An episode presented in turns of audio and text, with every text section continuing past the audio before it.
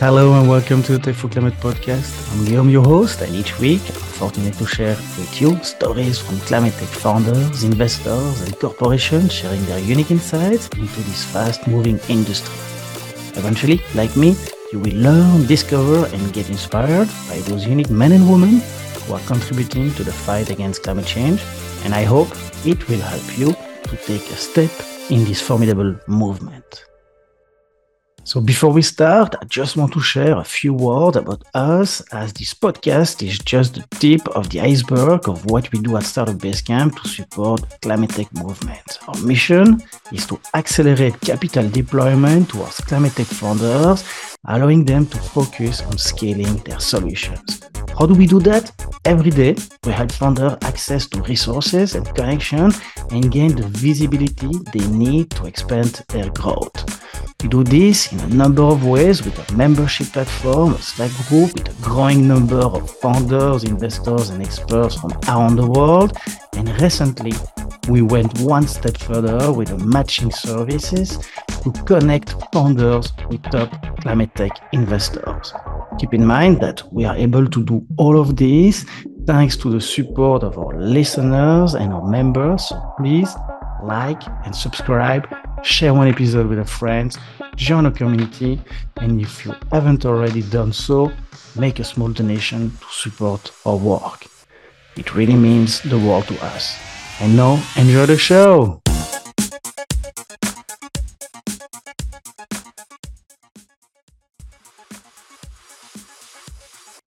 Hi everyone, during this episode of our Founder series, we sat down with Marcus Lehmann, who has developed with his team a unique way to harness the power of waves. Waves are the largest unused renewable resource in the world with the great benefits of being more energy dense, stable, and predictable than other forms of renewable energy. Marcus' startup, CalWave, intends to equip coastal communities with clean, reliable, and local energy while keeping our planet healthy. It was clear from speaking with Marcus that co-founding CalWave was the natural progression of what had been a continuous interest in both building things and riding the waves. From early on, Marcus was already building robotic boats and self-propelled surface vessels, despite growing up in Munich, Germany.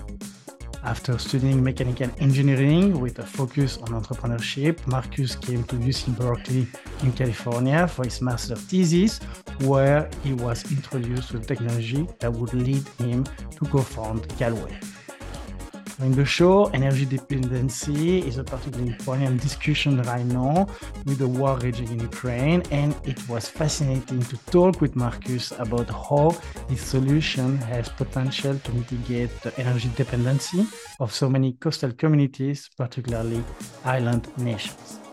In doing so, we talked about the value chain of renewable energy, how that affects the adoption of renewables, and how CalWave is making waves in the energy market. The second part of the show, Marcus shares his tips for fundraising and getting out of your lab. He also gives some recommendation on work-life balance and books that helped him get there. Marcus, welcome to the show. Hi, Marcus. Welcome to the Tech for Climate podcast. I'm super happy to have you here with us today. I believe it's going to be a great opportunity to hear your story and learn more about your exciting journey with CalWave, which is on a mission to unlock the vast and steady carbon free power from ocean waves at scale. So, welcome to the show. Hi, yeah, thanks for having me. Excited to be on. So early morning for you in California. Thank you so much for uh, taking the time with us. So before we start, uh, if you could tell the uh, the audience, uh, you know, give us a 30 second uh, introduction about CalWave. Yeah, CalWave is a technology developer to provide solutions that can harness ocean wave power. Ocean wave power is the largest unused renewable resource in the world, has great benefits being more energy dense and stable and predictable and yeah, we don't really have a commercial solution yet. And so our um, team is developing um, yeah, a system, um, a power plant similar to, let's say, an offshore wind turbine that can capture ocean waves to produce electricity in different power levels. Um, and yeah, it's been really exciting year for us um, the last 2022. So let's start from the top before we, we dig into uh, into CalWave uh, or we serve the, the wave, uh, if I can use that expression. Uh, let's start from the top. I, would like to understand a little bit more about like uh, you uh, as a as a person. I mean, what, what's your story and, and, and background? I mean, what are you passionate about and what do you love to do besides building uh, CalWave? As I always ask, like, who is Marcus? Yeah, personally, I always like to build things. Interestingly, my family background didn't really had an engineering um, exposure. My my dad was a, a, professor in IP, so I, I I knew learned about the value of intellectual property early on, um, growing up with him, and um, certainly had a more of a exposure to a, a traditional academic kind of household but personally, I just always like to build things, be outside. Um, I, I, was really fortunate to grow up with a, a nice big garden and just naturally gravitated towards um, building things. And um, yeah, then um, grew up sailing, um, grew up in Munich in Germany. And yeah, my dad took me sailing. So always had exposure to water. And yeah, actually, even as a um, high schooler, uh, pre-high schooler, um, started building some boat type, you know, self-propelled autonomous surface vessels, if you want. So very rudimentary, but I think now some of these um, we see actually going to the market. And yeah, also build a robotic ship. So always yeah had some exposure to um, yeah building things, and then um, yeah, for my high school final thesis, I had to um, yeah build. A, uh, oh, sorry, we had to write a final thesis, and you know there were just a bunch of options there and topics, and I really didn't want to do a very theoretical, you know, deep nuclear science kind of uh, topic. And there was just one topic that said, yeah, build and demonstrate something. And I just picked that without really knowing exactly what it is, and then it, it turned out to be a a solar race car. So there was a institute close to Munich that was more of a mm, training institute to help to develop workforce for you know the the solar industry mm, and very from the ground up uh, that's from the installers to the actual project planners and designers um, of projects not so much the actual solar panels and so he just ran this student competition to raise awareness and yeah, that was my final thesis. Build a, a, solar race car that was fully powered by the sun and nothing else, no batteries allowed or anything. And so through that, I got exposure to the renewable energy industry pretty early on. That was in 2006. And then, as part of that thesis, really learned about climate change, the IPCC, the, the state of the world, and somehow gravitated towards this because I saw that's the right thing to do going forward. And I, interestingly, then later I enrolled into uh, mechanical engineering in Munich um, to keep myself broad. You know, back then I debated between going into fusion versus uh, renewable engineering. Said, why not do mechanical engineering? Then I can help with both, depending on whether demand is going to be higher going forward. And interestingly, the the big lecture hall in uh, Munich in mechanical engineering is called uh, Rudolf, Rudolf Diesel Hall. And so personally, I, I, grew up, I guess, yeah, a five minute drive from the, the private home of Diesel. And nowadays, I find myself actually going around cleaning or trying to clean up what the diesel engine has created. You know, a lot of communities were hoping or in planning to help to become off diesel fuel.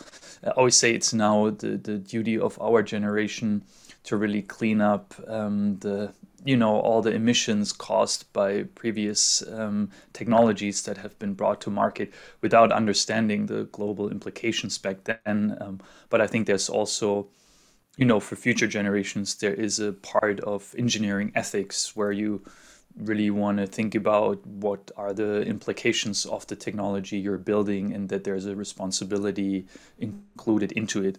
For us, the responsibility certainly is to make sure we're not affecting wildlife, marine life specifically, and we're extremely careful um, yeah, during our design period to make sure that um, it's, it's been done in a safe manner. So th- thank you for sharing uh, all of those uh, different uh, pieces of, uh, of, of your life uh, prior launching uh, launching CalWaves. Would you maybe like uh, share with us like one or two uh, pieces of um, you know experience uh, during that whole journey in Germany uh, at in high school, and then maybe maybe it was during also like your, your time your childhood in your in your garden. Uh, I don't know, but what are the one or two pieces of uh, experience that in a way uh, maybe it's the move to, to california that gave you this edge uh, to to start uh, to start a company and be a, be an entrepreneur as well that's a good question. Mm, I didn't really, you know, growing up in Munich, it's it's not Silicon Valley where you see that as a career path, and especially back then, it wasn't as uh, present as it's here in, in the Bay Area. And mm, yeah, my dad was a a guest lecturer at UC Santa Clara, so I've been to San Francisco the first time when I was 11 and just personally really liked the area here. And mm, but growing up and then going to school, I didn't even know the term entrepreneurship. As I've seen um, here and there, you know, people, you know, that these are more like the Fords 100 years ago started companies, or you know, BMW or Siemens, someone started that um, 100 years ago, but they're not uh, around the corner, or that they're not a role model you can relate to as a as a young student. Mm, but I think yeah, I always had good ideas and was passionate about projects. You know, I had these construction projects with friends where we just build a, a skateboard ramp or these kind of things, and that always you know to the point where we sneaked out at night to finish our project. So I just or we built like snow castles and the like. So I always loved these kind of team construction projects. Naturally gravitated towards them, and then during my time in mechanical engineering I had more and more exposure. Also, I did an exchange in Hong Kong at the business school there, just getting out a little bit and see the world. And they had a lot of entrepreneurship classes.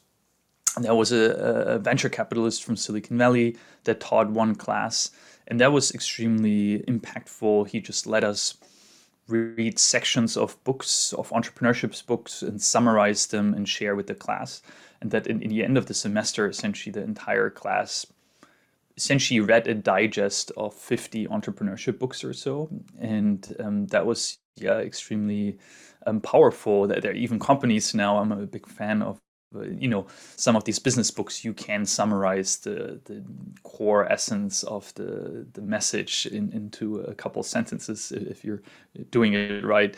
And so that's what he already um, did back then. And then yeah um, participated in a couple of business plan competitions there and just started to learn more about entrepreneurship.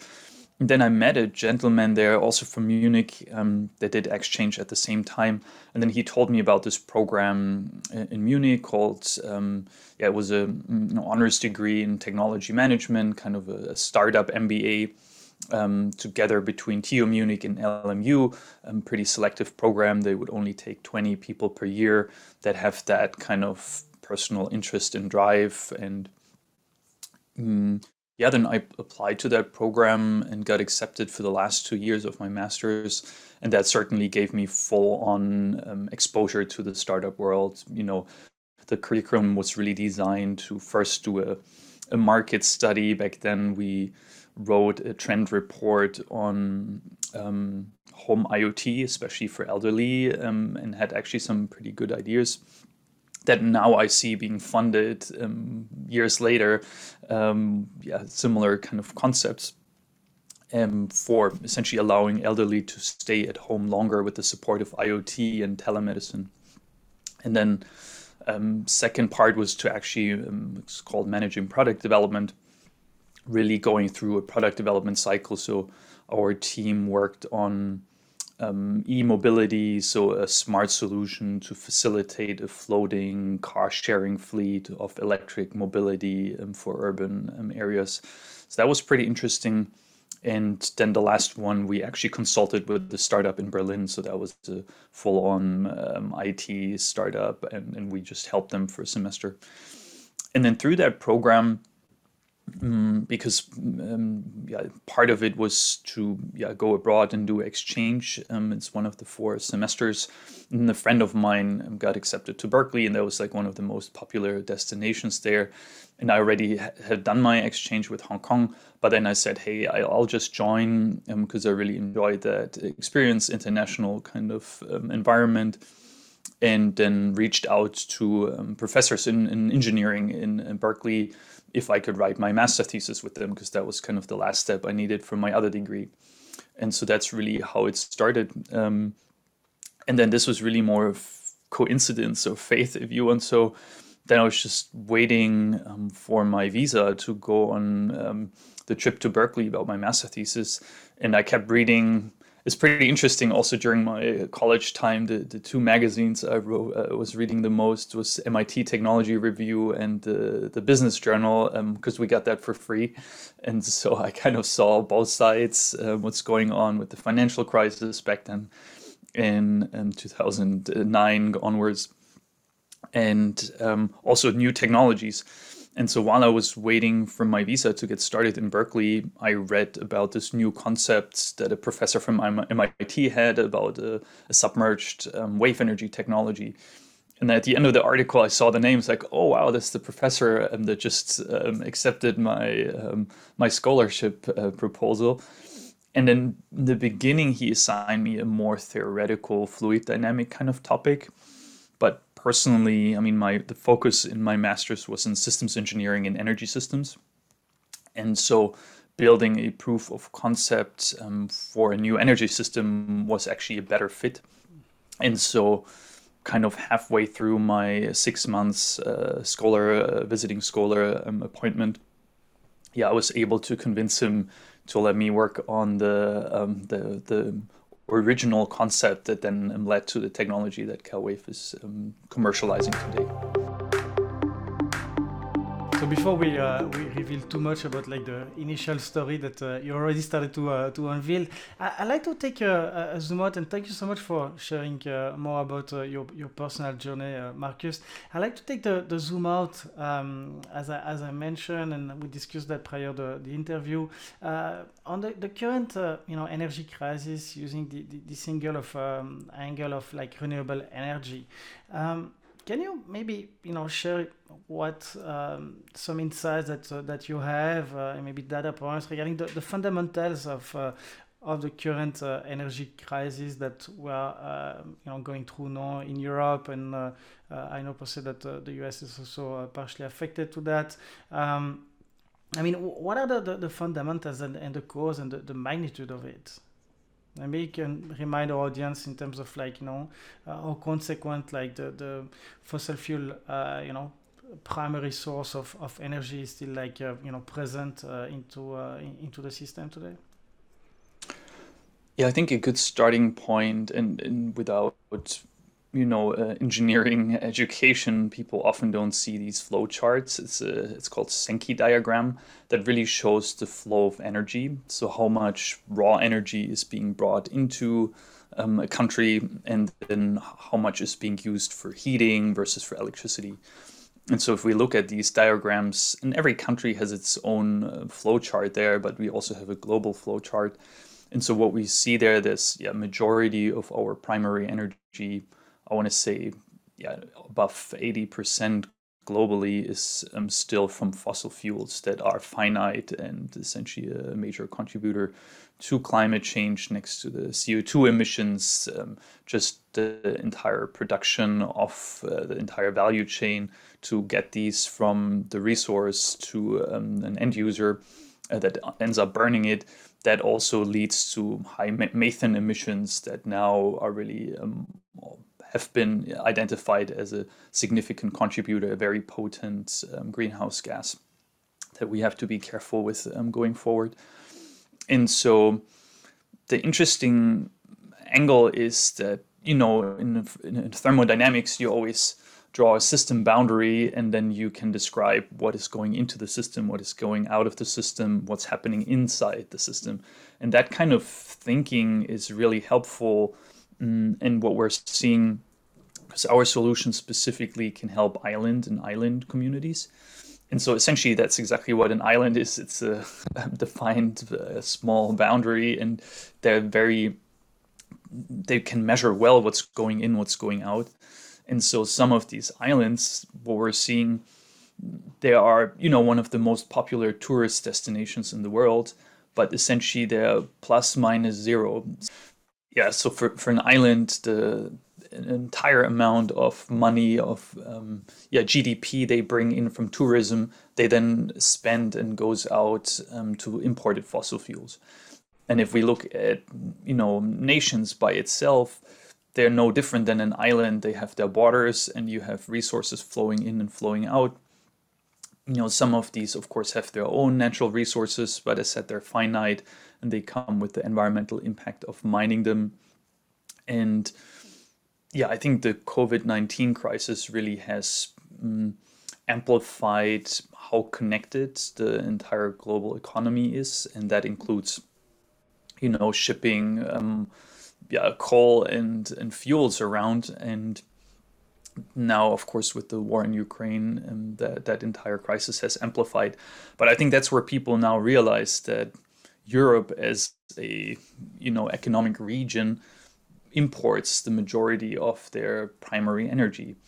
And so what renewables enable next to really the the lack of greenhouse gas emissions, um, if, if done right and built with sustainable power in the first place from an entire life cycle emissions perspective, it allows a community to become independent from imports, from um, energy, um, yeah, fossil imports and so for Europe, there is a, great opportunity just having a, a large ocean front there, um, and I think the that has been um, identified that this is yeah a significant um, unused resource at the moment, and and I think Europe is still um, leading in terms of percentage per um, capita in offshore wind.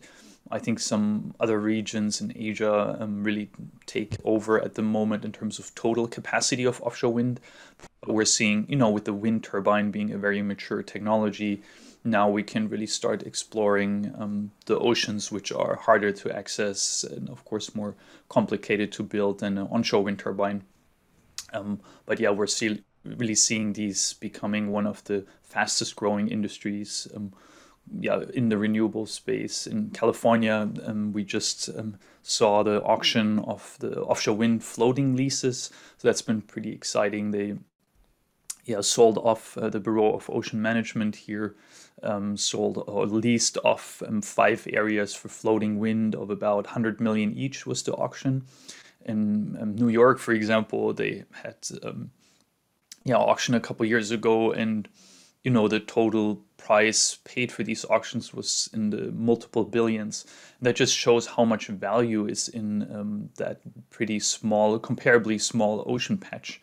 Um, and that's just with wind. And, you know, um, we're now really advocating to or um, raising awareness that there's more than just wind in there. There's also um, wave power going through the same lease area and so we want to make sure that it's being utilized um, and in the long run once the technology is is ready for you know similar maturity than a wind turbine it will just become a natural um, yeah a logical natural um, transition to utilize all renewables in that um, yeah finite amount of ocean space that is, is very valuable to to even get leased.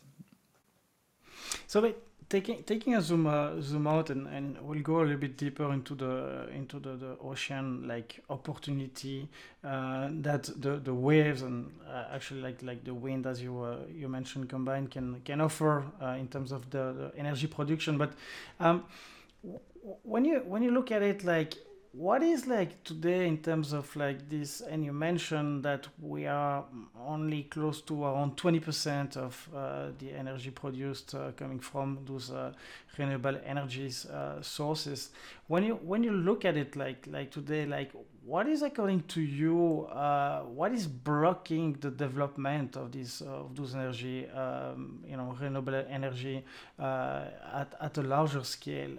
Is it because in the past like uh, policies has been put in place that are blocking that or is it because the uh, the cheap uh, cost of uh, of fossil fuel? I mean and now we find ourselves in the in this corner uh, with uh, this energy crisis where we we start to realize that the dependency that that we have is too high and and when everybody is friendly everything goes goes well but then after that we are uh, in in situation uh, as a, as a crisis like like today so what is your take there like what is like blocking it and what are maybe the mistakes that we did in the past that we should change for the for the future yeah, in general, and it's becoming a popular term is the energy transition. It's exactly from a transition from fossil-based sources of generation to renewable and others, or non-fossil based. And in general, the util- more speaking about large-scale infrastructure, you know, and that's just a space that takes time to transition. That's nothing you can just upload, uh, download a, a, a, software update, or you know, deinstall the one software and install the other one. Um, it takes time and capital to implement these changes. And then next to these, these big power plants, know, as we've seen when Germany, for example, um, yeah, pulled out of the nuclear power plants. Mm, the companies that operated these came with pretty large claims because they built and financed these, you know, similar to if you buy a house, you get a mortgage and then you finance that house and then you pay that house off over 30 years. These large nuclear power plants, you know, cost multiple billions and takes the most modern um, power plant um, for nuclear was built in Finland recently. And I think it took 20 years or so from permitting to construction and then actually to go into operations. And I, I, forgot, I think it went over in cost by a factor 10 or so. So it took a long time and effort. You know, some people spent their careers, 20 years is a long time to build these power plants. And then they're financed for many years, so they want to be paid off. So that's nothing, you know, there's uh, uh there, there's some opportunity cost, but it's also very painful for the ones that build these to then just suddenly turn them off. And it's also, you know, in in soccer with the World Cup going on at the moment, we always say never change a winning team. It's also painful to change a system that works. You know, it, it runs at the moment. And similar to, you know, a couple of thousand years ago, when we discovered as a as a race the fire, there was always one or two people that had to make sure the fire keeps burning um, and keep, keeps it on and so on. So I think it's similar to the utilities. The you know we, we had a, a power outage here the other day just that experience we're so reliant on power in our modern society and you know there are safety and, and health concerns for certain households that need medical or hospitals you know they're the most vulnerable and they have to keep their um, systems running. So there's really high stakes involved um, with power outages or the access to power and that's why it's a very conservative industry that does not like to play around with things and just do trial and error. They really i mean they have a big responsibility making sure um, the industry and the society has access to power and make sure that it never fails. And it's a different kind of you know in, in entrepreneurship they're like the people that like to break things and and um, try things blame to change um, yeah make these larger infrastructural changes um, over time. So question in terms of like regulation uh, and we covered a little bit like the, the european side of it. Now you heard about like i mean you're in california uh, the green new deal uh, and all of those uh, bills has been passed by the biden administration do you see there that uh, we have like the concrete base to really like accelerate uh, the deployment at scale of those um, you know renewable uh, energy sources? Um, or we still see like there's maybe some uh, uh, you know um, missing opportunities uh, that uh, should be uh, you know put in place to really uh, accelerate the, this deployment and gain this uh, uh, you know um, energy independency that we all need to achieve as soon as possible coupled by the fact that we need to decarbonize those those um, the, the, source of energy that we are relying on yeah, California is certainly always on the forefront of innovation and sustainability. Mm, and as a state, they've set a, a mandate to transition to 100% uh, clean energy, I want to say by 45, 2045. Mm, so the clock is ticking, and yeah, they're certainly with the big infrastructure um, support packages, the IRA here in the US, things are really starting to gain momentum. And yeah, a big, unique part of this package is really the long-term ability to secure these um, yeah, support mechanisms. And, and as said, you know, if you build these uh, renewable power plants, you want to be able to pay them off over many years. And that's the beauty of them, that they're reliable. Once you install them and, and operate them well, they just keep running. And so you want to be able to pay off um, and finance these. And, and so having this long-term prospectus in um, as part of your financing um, part of um, yeah developing a project that really helps um, adoption and, and, acceleration. So um, from what I've heard, that, yeah, solar is certainly a big winner in this infrastructure package. Now being able to finance projects very effectively with you know incentives that reduce or help to write off taxes on the capex, so the actual purchase of the equipment, but then also having um, production um, PCTs, production tax credits, and yeah, so that's um, overall the current um, yeah the current big package. But there were also other packages before, and the state itself has um, support mechanisms. The California Energy Commission has a, a program that yeah, supports innovation in um, yeah, all, all parts of the energy landscape from you know managing the grid software to storage to new types of generation to EV adoption you know or using EVs as a virtual battery to feed power back into the grid and so on. So they're they're really trying to attack it on all fronts wherever we use fossil at the moment and it's it's going to take some time but um, overall I think the the general atmosphere is certainly positive that we're moving in the right direction and it's it's gaining momentum my main concern is just that, you know, it's that kind of S curve where in the beginning you accelerate and you get a lot of momentum, but then it's going to plateau and then it's going to take a really long time. Let's just take what we've seen with the percentage of renewables that you know getting us from from zero to five percent is probably the easiest um, part and getting us from 95% renewables to 100% is going to be the very hardest long tail end. And then there's everything in between and we don't know exactly how hard is it going to be to go from 40 to 50 from 50 to 70% renewables and so on. What we know it's going to be harder and harder. And so mm, with you know that being uh, energy and and and uh, this these large systems being also quite political. Main concern is that you know we we might have a lot of optimism for the first 20, the first 50 percent, and then it's just going to plateau and very or stagnate. Um, so I think that's going to be important also for the next generations to make sure we keep up that momentum and keep pushing, even if things get harder and harder. So don't you think that, um, and you heard the, the news recently about uh, this uh, positive uh, mass of energy that has been produced out of the, the fusion uh, nuclear uh, you know, system. Do you think that um, speaking about these difficulties of reaching like the 99 or 95 percent of uh, uh, renewable energy uh, source within the as, a, a, primary source of, of energy uh, solution like uh, fusion or even like uh, nuclear fission as we as we know today has an important role to to play and what's your what's your take on this fusion excitement that that we hear right now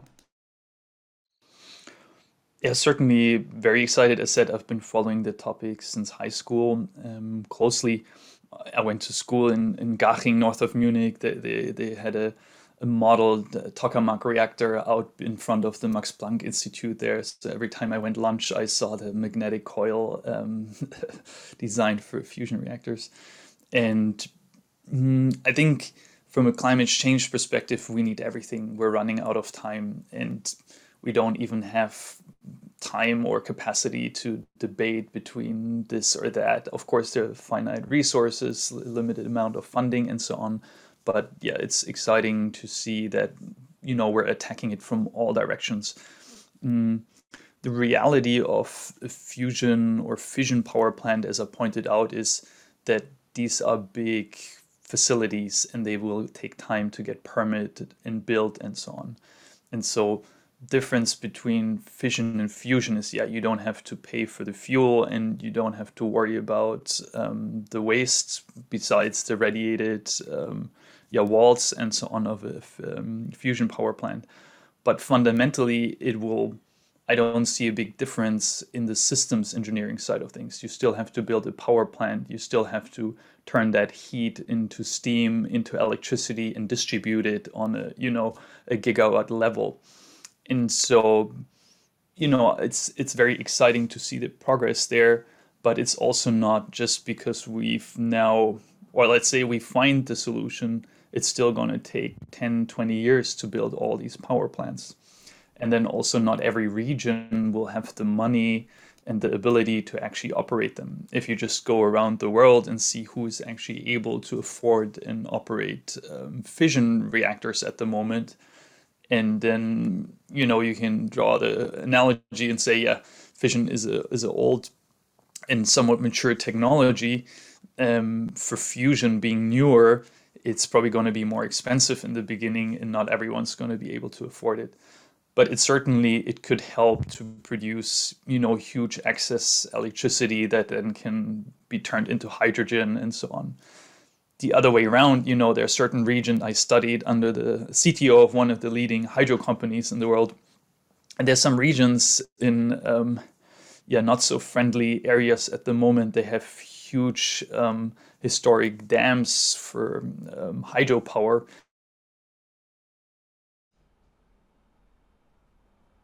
Their planned strategy for infrastructure. They build huge hydro dams in the middle of nowhere where no people live. So technically, yeah, you could already go there and start produce hydrogen, um, and you don't have to wait till your um, fusion reactor is, is up and running.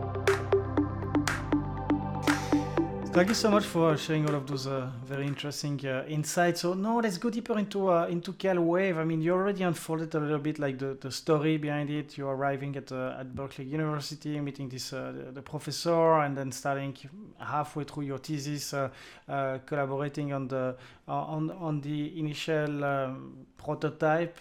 perhaps I can I can call it like that of of CalWave. So Maybe can you mention and remind us, like, I mean, which gap did you guys identify at first that initially led to the, the, the current version of, of CalWave? And in a way, why did CalWave uh, have to exist? Yeah, so from a technical perspective, the inception was really um, a geological phenomenon. It's in that sense, people have often heard of biomimicry, where you know, inspired by a certain flight of bird has inspired Da Vinci to develop the first kind of airplane concepts. In our case, it was really um, geomimicry, um, where people observed a certain mud region that is very effective in extracting wave energy. So it's really a, um, um, yeah, a membrane that has a certain physical property that just acts as a shock absorber and just absorbs waves very effectively. And so Professor Alam from from TAFLab UC Berkeley, um, yeah, investigated exactly that, or tried to describe it mathematically for his PhD. And the spring damper model, or let's say a, power plant, a renewable power plant, is, is exactly the same as a spring damper model, where the damper is your your generator.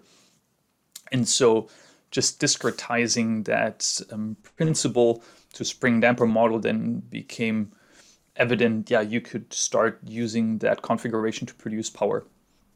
And so then that was from a systems engineering perspective a really interesting challenge to take a mathematical concept and actually turn that into 3D and a physical uh, product that meets all the demands of the entire life cycle from you know being fabricated to transported to installed to maintained to connected to the grid to then decommissioned at the end of the life cycle.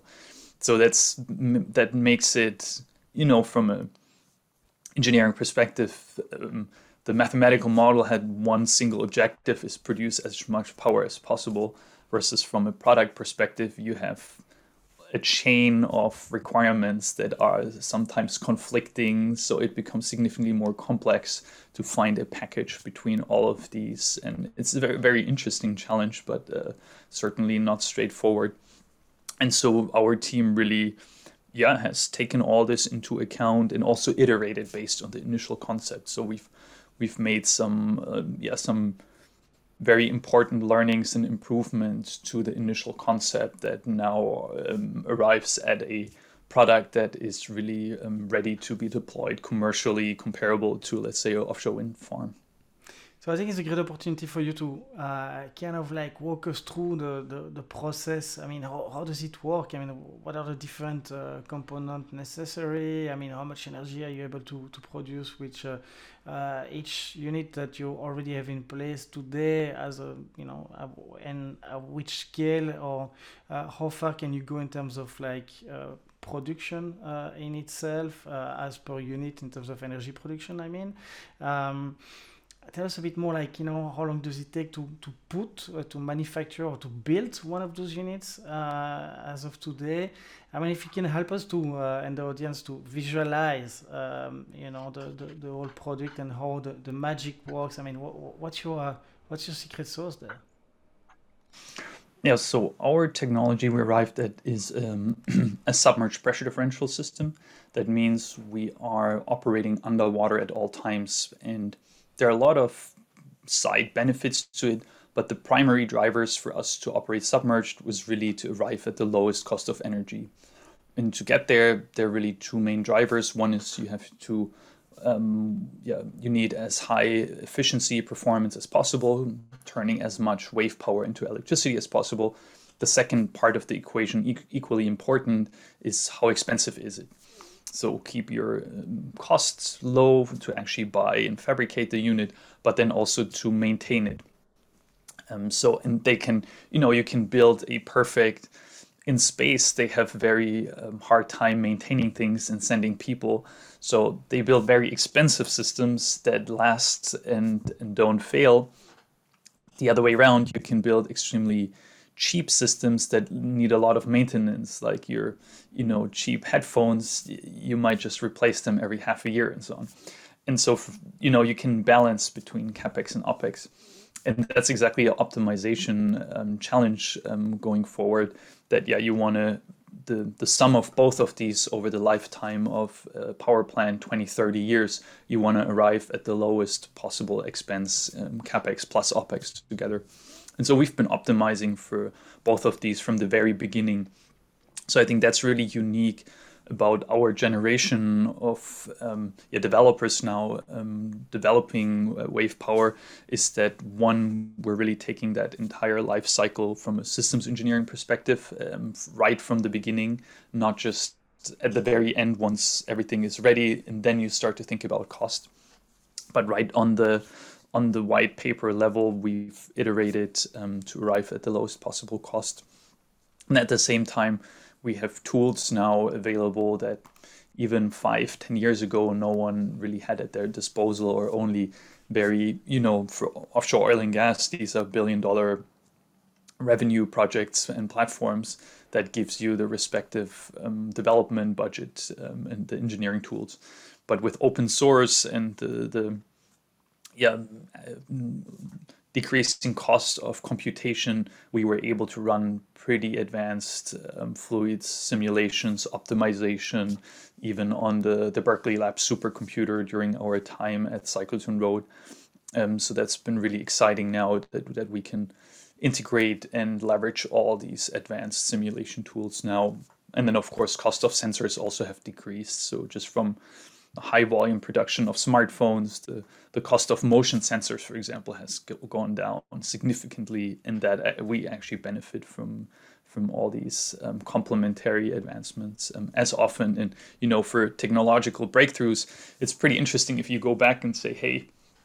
Why was the first airplane really produced in, in a large volume in you know the, the 19th century why not the 18th century? We had everything or w- what was missing and often it's several things coming together that you know just being able to fabricate steel in a certain way, or um, it's it's quite interesting if you um, check it back and see, hey, why was this not introduced a century earlier, and then see what things had to come together then to make it happen. Um, that's yeah, just a personal um, hobby of mine too go back and and um, question these things. So in terms of, uh, of capacities, like I mean, uh, how much energy each unit is able to uh, to produce? Uh, the one that you have uh, tested uh, for for many months now outside of on the coast of San Diego, I believe. Um, how much energy have, have you been able to, to produce and what's the, the next version of that the next iteration of it and maybe tell us what you what did you learn during that uh, uh, real life uh, you know uh, submerged at sea uh, uh, test and, and, and, and experience in itself yeah, so CalWave, we're planning to offer two initial product lines to the market, a 100 kilowatt and a 800 kilowatt um, unit. And um, yeah, they are scalable like a wind turbine. So you know, once the the most optimum architecture of a wind turbine was um, yeah developed, then now we saw bigger and bigger turbines. So even for offshore wind, the first offshore wind farms in um, yeah in Scandinavia they were um, actually built with 800 kilowatt wind turbines, and now we're seeing 15 megawatt turbines being um, offered to the market and so but fundamentally they stayed the same turbines three blades uh, horizontal um, upwind. And so similar our technology is also scalable. And with the pilot in san diego the, the department of energy um, yeah, supported um, funded this project. And in that funding call we won in 2017 there were certain constraints to it um, one that you know because of the budget constraints of this initial contract they they set a certain limit to a certain size.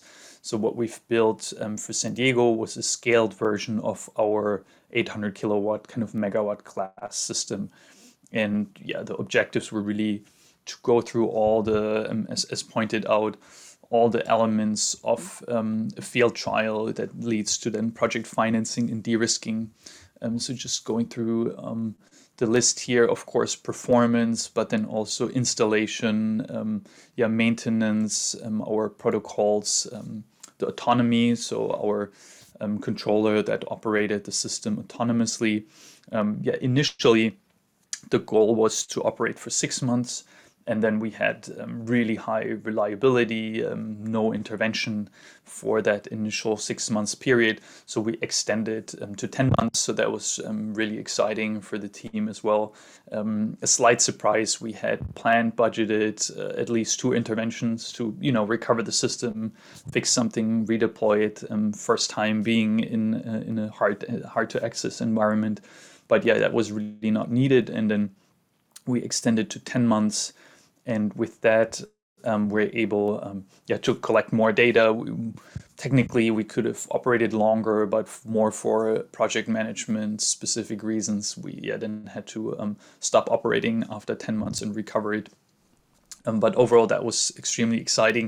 And i think it's also a result of um, one the quality of tools we've built that you know our drivetrain we tested in a laboratory controlled environment pretty close to the actual real world conditions. And so that ability, you know, in the ocean, you don't want to do trial and error, just put out things uh, and see until it breaks and then go and fix it. It's more like you do the engineering right and then it works a little bit like, you know, space where still, you know, some of the earlier rockets still didn't didn't make it as intended.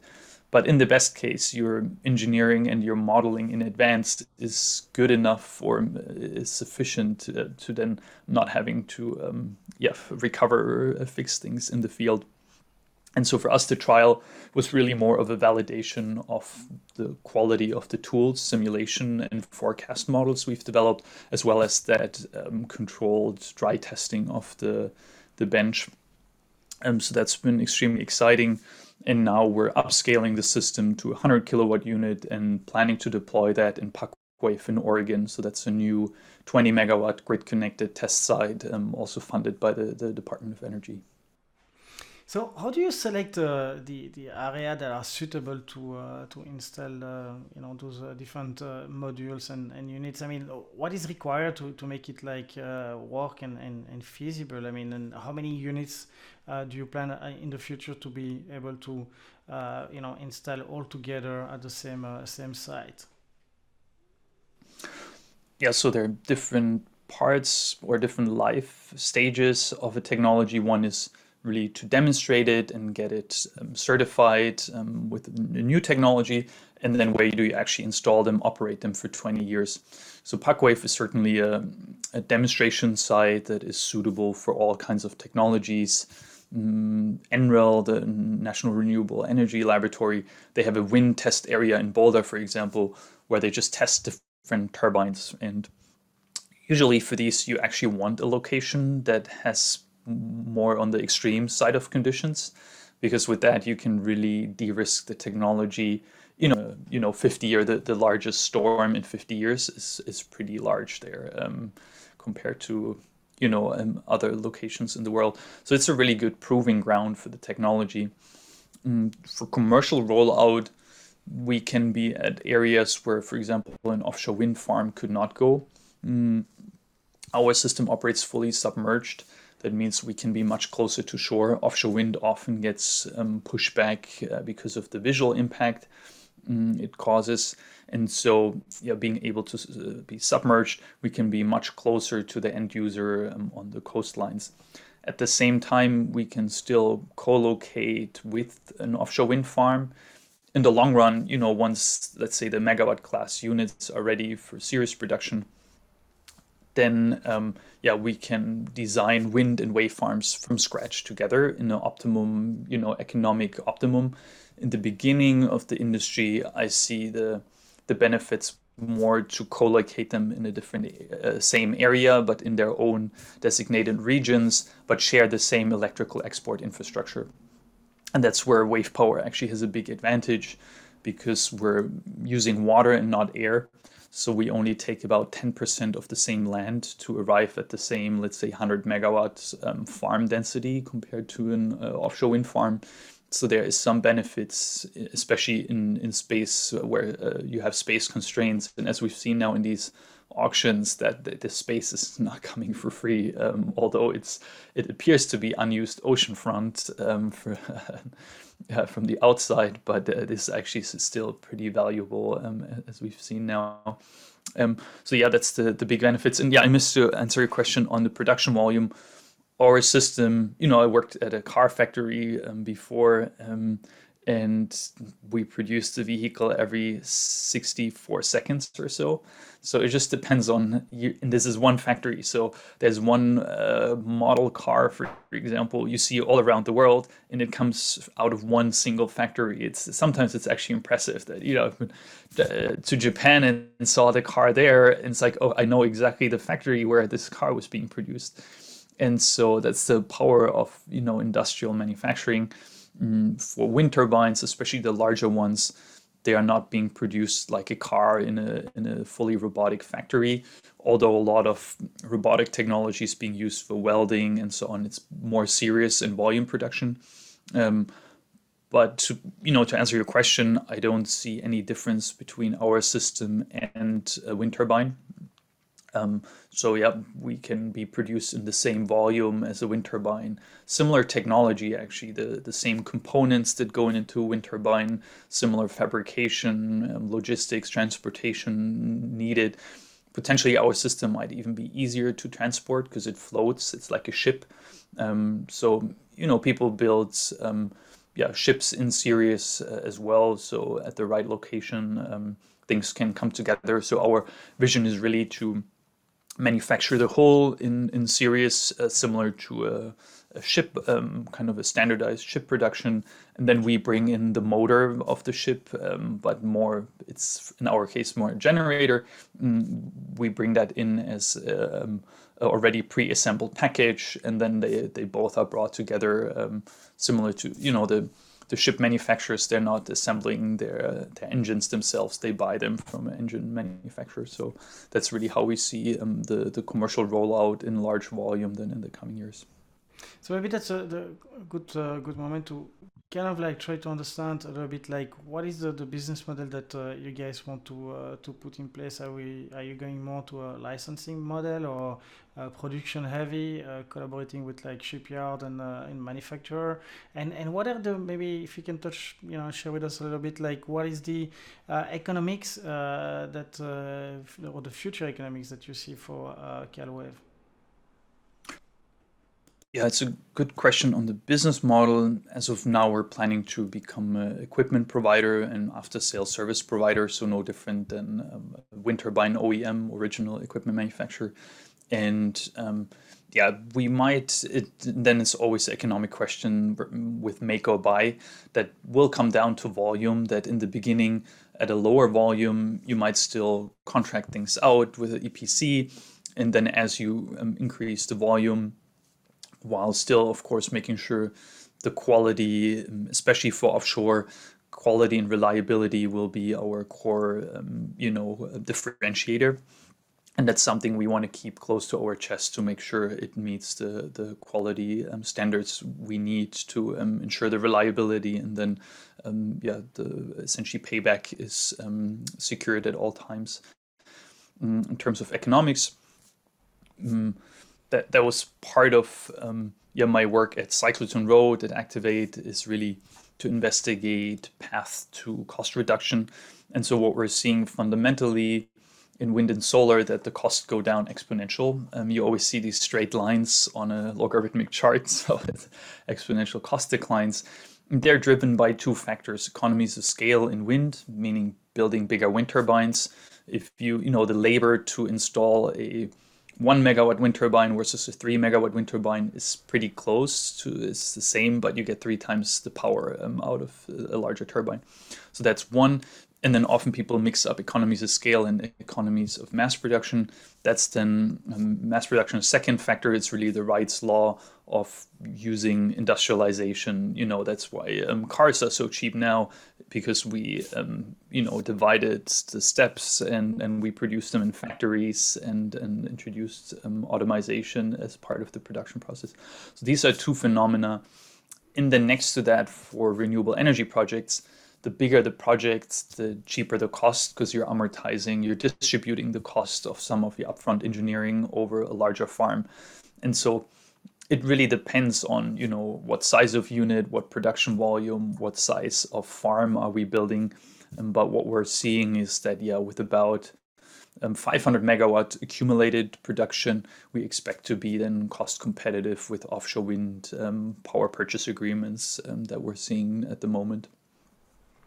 So a couple of more questions um, before we, we, we close this uh, this first part of the interview. Uh, I'd like to understand a little bit like then in terms of like production, like uh, you guys are gonna produce them uh, yourself. Like, do you? I mean, what are the challenges behind that uh, that production, that logistic uh, chain that that you see, and how do you? Uh, defend uh, you know yourself? Are you uh, how defensible is uh, is the the, the uh, you know I would say hardware uh, and and and R and technology behind that? Yeah, maybe I start with the second half the questions. We're actually a software company, so our core IP is these high quality um, model simulation tools as well as the controls we've developed. That's also our trade secret next to the patents we have on the actual architecture. So in that sense, we're um, yeah well defensible. It's also the time it takes to you know actually um, arrive at uh, hardware is always it looks harder than software from the outside but because of the time it takes to figure out all these things and, and the lead times of parts and so on you also have the same time as you know the, um, as defense. So um, certainly, the, the the more the further you are, the more defensible it becomes. And um, yeah, I said the controls and the software is really a key aspect. And then going forward, of course, our understanding of you know the big data. If you have many machines in the field you see patterns for offshore predictive maintenance remote inspection will be extremely important topics. And that's what we're seeing in the wind industry that often the banks that finance wind farms, they want to make sure the OEM that has built the wind turbine also services them because they see, you know, the patterns of failure and often lead to the lowest cost of maintenance then if if the maintenance is done by the same company that built the turbines and has data on all their machines in the field. Mm. And uh, remind me, what was the first part of your question?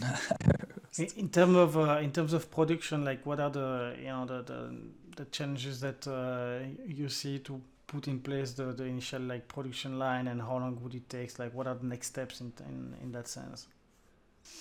Yeah, certainly commercial risk. You know, we've uh, the the main focus for us the last couple of years was on technical risk, removing, um, getting the technology to a bankable state, and then now going forward, the focus um, will shift more towards um, yeah removing commercial risk, manufacturing and and producing these kind of systems. It's something that has been done before uh, everywhere in the world. As said most likely anyone that can build a wind turbine will be able, with, with our guidance, to build um, our X-Wave um, technology. And so, mm, yeah, it, it, will really come down to um, optimizing for cost and logistics, where, you know, um, are we manufacturing the whole, the bigger pieces close to the actual deployment site, customer site? Mm, what we're seeing in offshore wind in the US now that a lot of companies that bring in the expertise in, from offshore wind, uh, originally from Europe, they now start to build factories in um, in the U.S. on the East Coast. So in terms of challenges, we, we actually see that more as an opportunity for workforce development and job creation. Um, and I think the same jobs that currently now build the, the offshore wind turbines in the east and west coast, they will be able to also fabricate and then install, operate the same firms that that install um, or finance a wind park and, and operate them, they will be able to transfer their expertise and operate a wave park. Um, so overall, we're extremely excited and, and see that uh, more as an opportunity as well for um, yeah, the communities to create new jobs. So, how can the, the listeners of uh, the, the, show, uh, experts, investors, uh, uh entrepreneurs, can uh, can help you? And what's next for uh, for CalWave? Yeah, we're always looking for talent. At the moment, we're looking for senior electrical engineer, someone that has had his hands on higher power systems and um, yeah also a couple of other open positions planning to grow more so um, yeah please um, subscribe on calwave.energy um, also for future opportunities and then from a investor and partnership um, side yeah we're always keen on um, yeah starting the conversation about partnerships there um, as we kind of now advance towards commercial rollout. And yeah, would love to get in touch with anyone interested. At the same time, being a small team, we're always keen on um, yeah, advancing our advisory board. We're extremely grateful for the advisors that has have been helping us um, along the way, and um, also planning to grow that and complement that exactly in the areas where um, yeah, we have challenges ahead. Um, it's really important to find the right experts that have done that before, and I'm really keen on yeah starting the conversations there as well. So last question on, on my side, like, what's your personal on, opinion on the on the climate crisis? I mean, as I always ask, like, are we doomed? What would you say to people who are, you know, feeling demoralized by all the visible consequences that uh, we have today? Yeah, I think if you certainly zoom out and look at the big picture, it looks daunting. Mm, personally, growing up in the Alps, I had that experience arriving at a pretty challenging climb for the first time myself. And then I just looked at this and say, what? We have to go up there all the way. And, you know, it looks super scary. And then I had like a, racing heart, completely overwhelmed and then you just start going and you go one step at a time and at the end then it's actually not that scary if you're just focusing on the next step and making sure you're secured and you don't fall. And so i think yeah arriving at the big picture and it's good that people wake up and arrive at the big picture but now it's more mm, getting to work and picking up where the, the most impactful first steps are and, and then all together going one step at a time as quickly as we can. So certainly you know what's a little scary is the accelerating um, nature of climate change that we haven't really fully grasped yet and no one can tell i mean what i can tell you being in the ocean space is that we're extremely lucky. Without without the ocean we would certainly be doomed because uh, the ocean acts as a huge heat sink as a big thermal battery. Water is a really good way of storing energy as, as you have in your basement. And so I think what we don't have fully understood yet is by heating the ocean, what the long term effects were and, and how much time the ocean essentially saved us um, by being a big heat sink. But that will arrive on shore soon, as we're seeing with the amplified extreme um, weather events everywhere. And so, yeah, I think mm, we should not waste any more time um, and debates on irrelevant things. And that's kind of what personally makes me upset at times. It's like, even if we're not exactly sure, but just the case that it could, you, you know, you're essentially gambling on the existency of our biodiversity. It's like, yeah, it might not be that bad, or it might actually be really bad. But just because there is a chance it might end up being really bad, that itself like you know we're playing it pretty risky in the sense by saying oh yeah we're just hoping it's not going to be that bad um, and yeah i think from a insurance perspective and that's why it's interesting the people that actually run mathematical models on these are the reinsurances. So the insurances that insure insurances. And so they've you know there's munich re for example where i um, i went to school and just walked by their office any other day and they've seen in the model that it's not looking good and that's why themselves they started to invest in in climate solutions. Um, so you know that being an emotional topic i think it's a good time to rely on the people that actually run mathematical and statistical models um, and and guide our decisions um, with with their help. Any question that i should have asked that i didn't for this first part of uh, the interview I think yeah, no, that was a pretty um, wholesome conversation. I think we covered. Thank you so much, Marcus, for uh, your time, your incredible insights, all the hard work that you uh, that you do to uh, to build this uh, better and cleaner world uh, with a, cleaner energy, uh, unleashing the, the power of waves. So thank you so much for all of what you're doing for everybody. No, thanks for the exciting conversation. Really enjoyed. Thanks again for joining us on the Tech for Climate podcast. I hope you enjoyed the show. Stay tuned next week for more climate tech insights. In the meantime, head on over to our webpage at startupbasecamp.org where we have lots more insights and resources for anyone wanting to get involved in climate tech. If you find our resources useful, please consider donating to support our small self-funded team. Don't forget to subscribe and share with your friends and see you next time.